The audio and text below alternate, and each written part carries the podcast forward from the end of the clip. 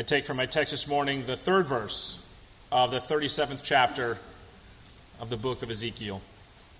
The Lord said to me, Mortal, can these bones live?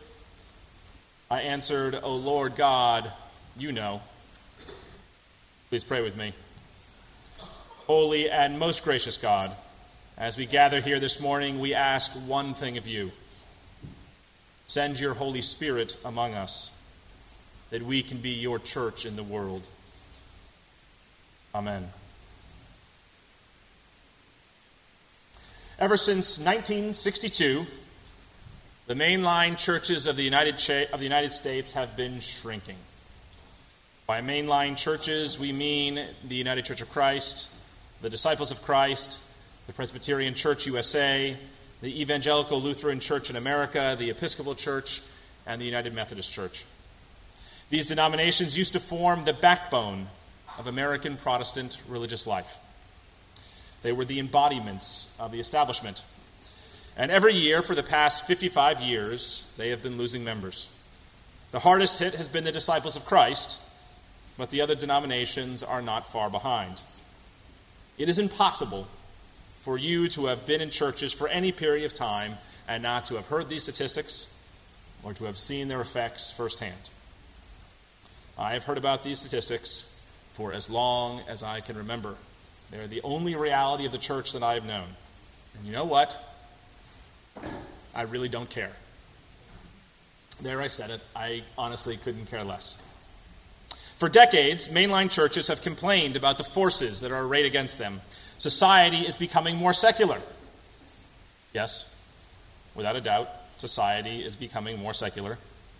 Modern life, with its long work hours, heavy burdens on parents to schedule everything for kids, social media and TV and smartphones, all these things have, less, have left less time for church. Yep, it's all true. Others say, without the threat of hell, mainline churches have given away the most powerful motivator for church involvement. Well, I don't actually agree with this statement. There certainly is some truth to it. People want churches that are fun and make them feel comfortable. Mainline churches demand too much of people. Ironically, others claim mainline churches don't demand enough. Others might say the preacher isn't funny. Uh, come on, I mean, I think that's, that's a low blow. Uh, I could list these and probably a half dozen at least other reasons that have been cited for the decline of the mainline church. There are, and there are legitimately lots of obstacles arrayed against us. And you know what? None of it really matters that much to me. In my experience, it's a whole lot simpler than that. You can walk into a space and figure out pretty quickly whether there is life there or not.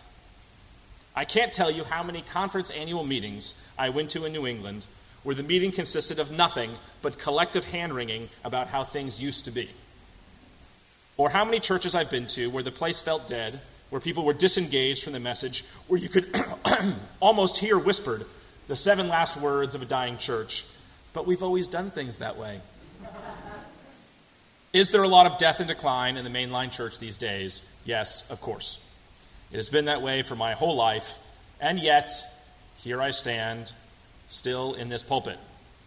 I wouldn't be doing what I'm doing if I thought that was the last word. I have zero interest in being a pallbearer for the church. Absolutely zero. I'm here, I do what I do because I believe there is life, real, authentic life, in, in the church. How do we find that life? How do we make sure the church thrives? There is one key to the whole enterprise. Find it here in our reading from Ezekiel. The prophet Ezekiel prophesied during one of the bleakest times in the history of Israel. The Israelite leadership was in exile in Babylon in the 6th century BC. All around Ezekiel, people were, dec- were decrying the decline of the faith. They had no homeland, no temple. There was no realistic hope of return to Jerusalem. People sat down by the waters of Babylon, and there they wept when they remembered Zion. And in the midst of that time, at the lowest point, when things couldn't seem any worse, Ezekiel heard a word from God. He had a vision. The Lord took Ezekiel by the hands and led him to a valley that was full of dry bones. These bones had no life in them.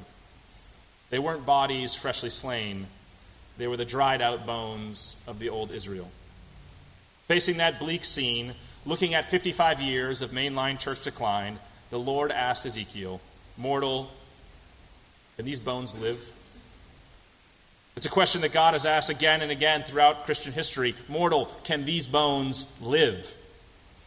It's a question we ask today on Pentecost, the birthday of the Church Universal, the day on which we celebrate the beginning of the church 50 days after Jesus' resurrection. Mortal, these bones live.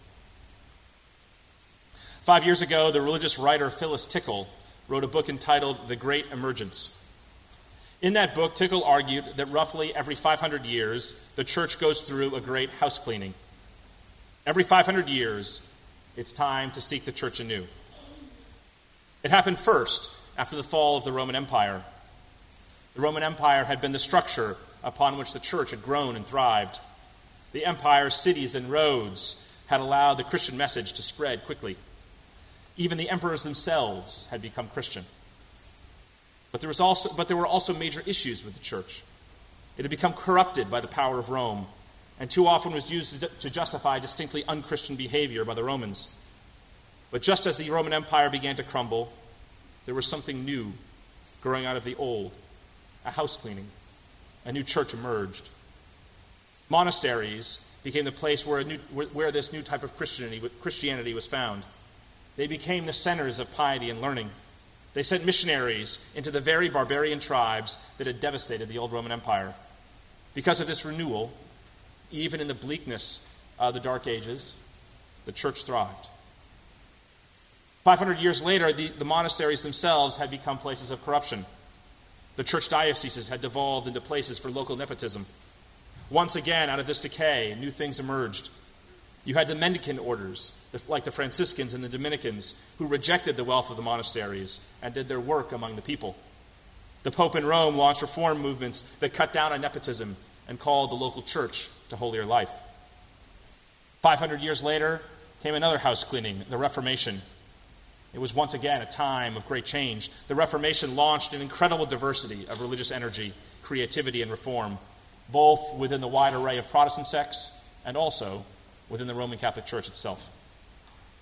Throughout the history of the church, each time the corruption of the church pushed people away, each time the bones of the church seemed dead and dry, a new thing, a new way of church began to emerge.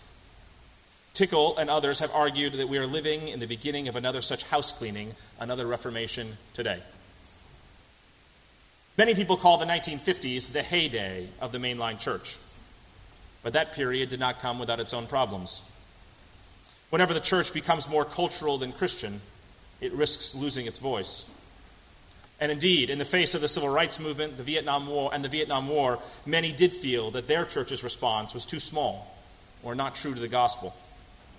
As a result, many who were concerned for social justice and moved by Jesus left the church. Others became so enamored with social justice for its own sake that they forgot about Jesus and personal transformation. Meanwhile, the growing evangelical movement turned its back on social justice and focused increasingly on cultural issues and fundamentalist theology. Today, too many mainline churches seem either outdated or ineffectual, and the evangelical movement seems to have left behind Jesus in its grasp for political power. But in the midst of these dry bones, there are, there are the beginnings of what Phyllis Tickle called the Great Emergence. Christians across denominational lines and across theologies are returning to the message and radical nature of Jesus. We see signs of this all around us.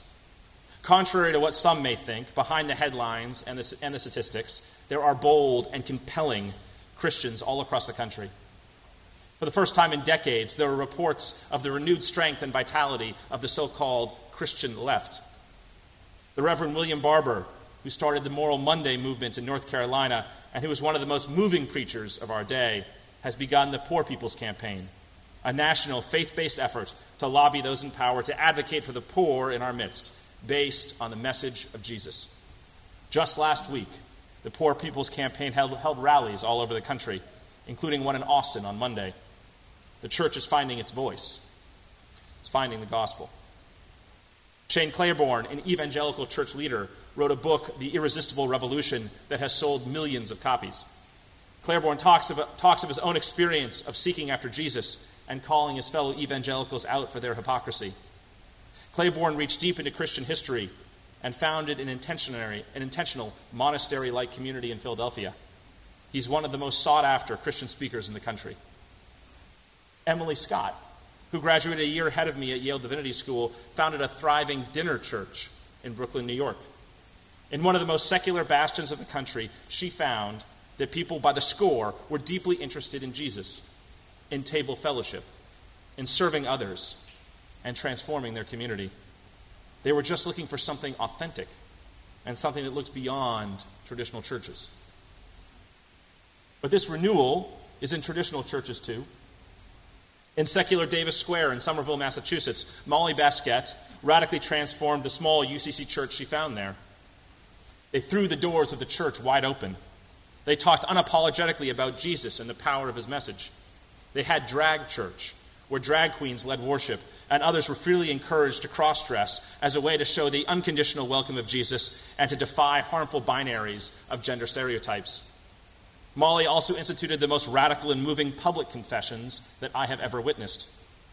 In that liberal church, people get up and confess their sins, not in some nebulous catch all kind of way, but by telling their story, by saying where they went wrong and what they messed up in detail, and then by telling how God helped heal them and forgive them.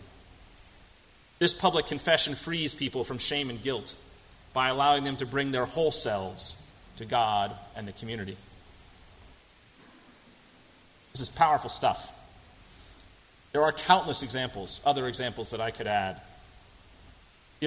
These are strong witnesses to the enduring power of Jesus, even amidst our culture, even with our busy schedules, even with the bad reputation that Christianity has for many.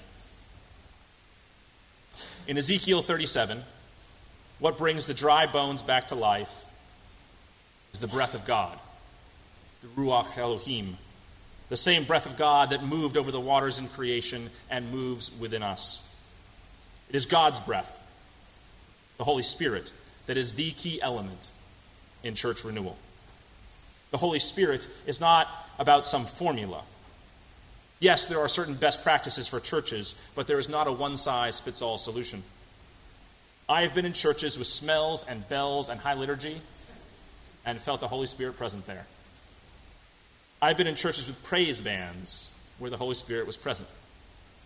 I've been in churches that had organ music or bluegrass or medieval chant and African drums.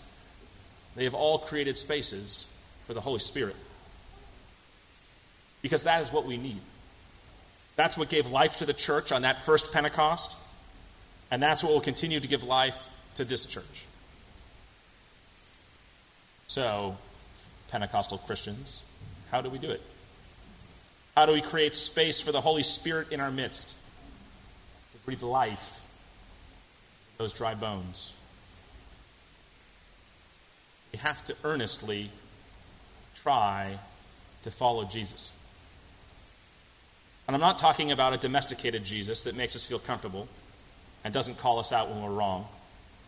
I mean the Jesus who put his life on the line for compassion. I mean the Jesus who was out in the streets with the people. I mean the Jesus who told truth about corruption and injustice. I mean the Jesus who turned over tables. I mean the Jesus who showed us that power is made perfect in weakness, not domination. But we don't only have to follow Jesus, we also have to follow God. That means actively looking for God in our lives, in our daily lives, in the grocery store, in school, in your places of work, in your home, even in those places where you think God might not be present. That means believing that there is more to this world than just the stuff we see. That means prioritizing God in our lives over TV shows and time with our friends and sporting events for kids. That means giving thanks and praising God, worshiping God, and not worshiping the idols that society gives us to worship. Praise God with our voices and our singing. Praise God with our meditations and prayers. Praise God with our loving actions and serving others. Let everything that breathes praise the Lord. Praise the Lord. Being a Christian is not easy. You think it should be easy, then that's the first sign that it's not Christianity. Those dry bones are going to live. If the Ruach Elohim, if the breath of God is going to show up, you have to know that being a Christian is serious business and that that business is worth all the investment that we can make. You know what? Church of the past dies. Say good riddance. If it doesn't have the Spirit in it, then it deserves to die because it's not doing anything worthwhile. But for the church to live, those dry bones to take on sinews and life, for the church to be the true church, all of us, all of us here, need to find the Holy Spirit. We need that Holy Spirit with us. I'll be there for that. I'm signing up for that. I want you all to sign up with that with me.